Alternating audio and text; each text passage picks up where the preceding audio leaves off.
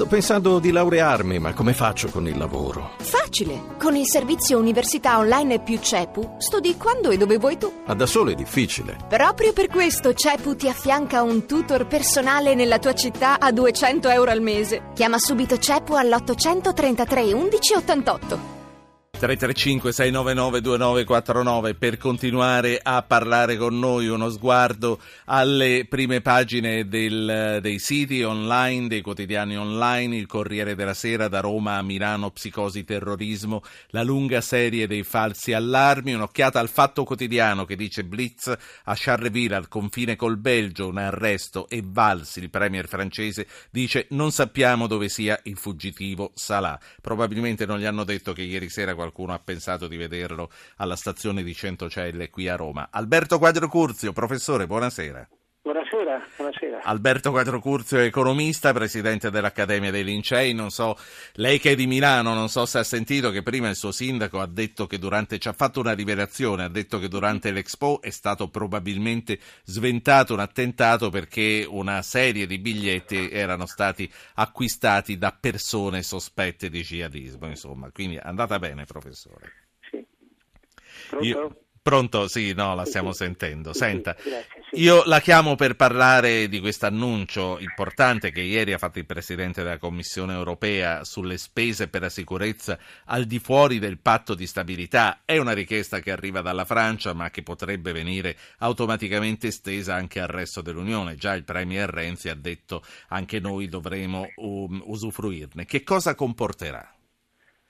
Ma sé questa dichiarazione di Juncker è largamente condivisibile perché eh, il patto di stabilità e i vincoli di bilancio non possono evidentemente costituire una camicia di forza di fronte a delle necessità di ordine pubblico, di sicurezza sulle quali una democrazia si fonda. Sarebbe veramente peculiare che la difesa di una democrazia dovesse soccombere al rispetto di norme sui parametri di bilancio. Detto questo, bisognerà vedere in quale misura questa cosiddetta deroga, per me non è una deroga perché è l'applicazione di una semplice valutazione di eh, buonsenso direi, ebbene bisognerà vedere in quale misura viene accettata, come verrà concessa, nel senso che si mettano eventuali norme applicative e di conseguenza staremo a vedere quando Anche- l'affermazione viene declinata in termini più chiari. Anche perché non so se l'ha sentito, ma Mario Monti, per esempio, l'ex eh, Presidente del Consiglio, si è detto critico e avverte che il patto di stabilità non è un formaggio svizzero pieno di buchi. Insomma, quali sono i percorsi? Lui dice e teme che naturalmente il passo verso il pareggio possa subire dei rallentamenti. Quali sono, professor Quadrio, i percorsi alternativi, se ce ne sono, per finanziare emergenze te- come quella del terrorismo e anche delle guerre? Ma innanzitutto eh, percorsi alternativi oggi nell'immediato non ne conosco.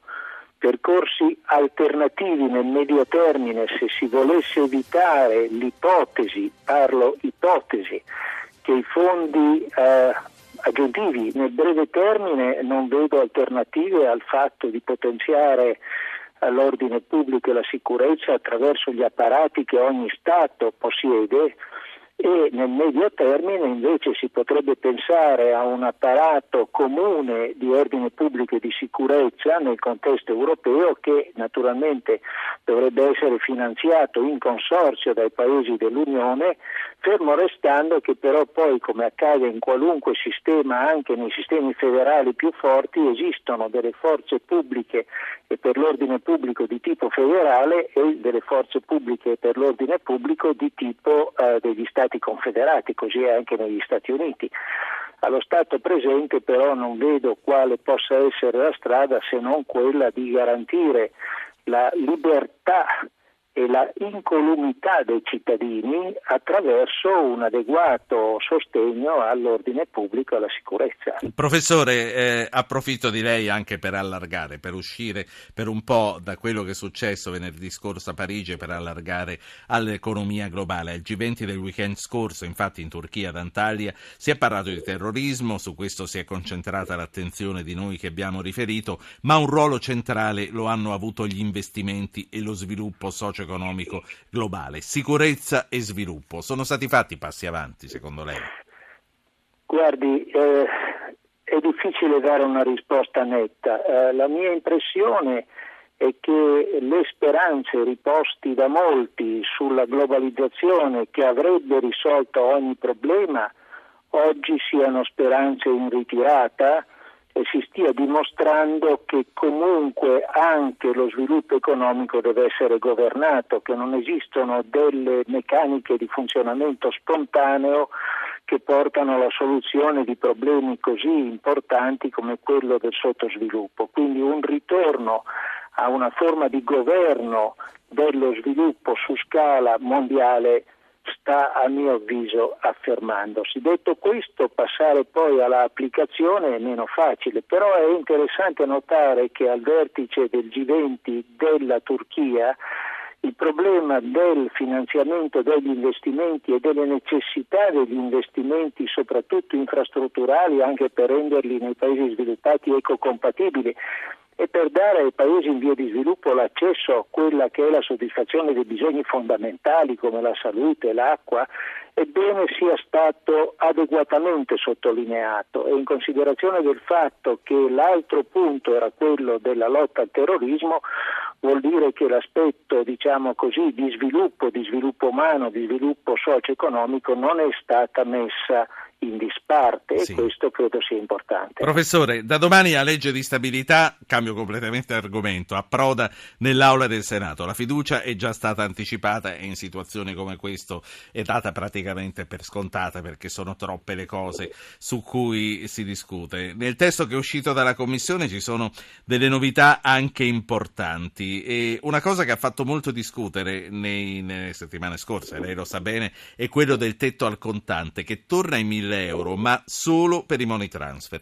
Qual è la, la sua posizione sul massimo contante eh, consentibile e su questa restrizione per quanto riguarda i money transfer?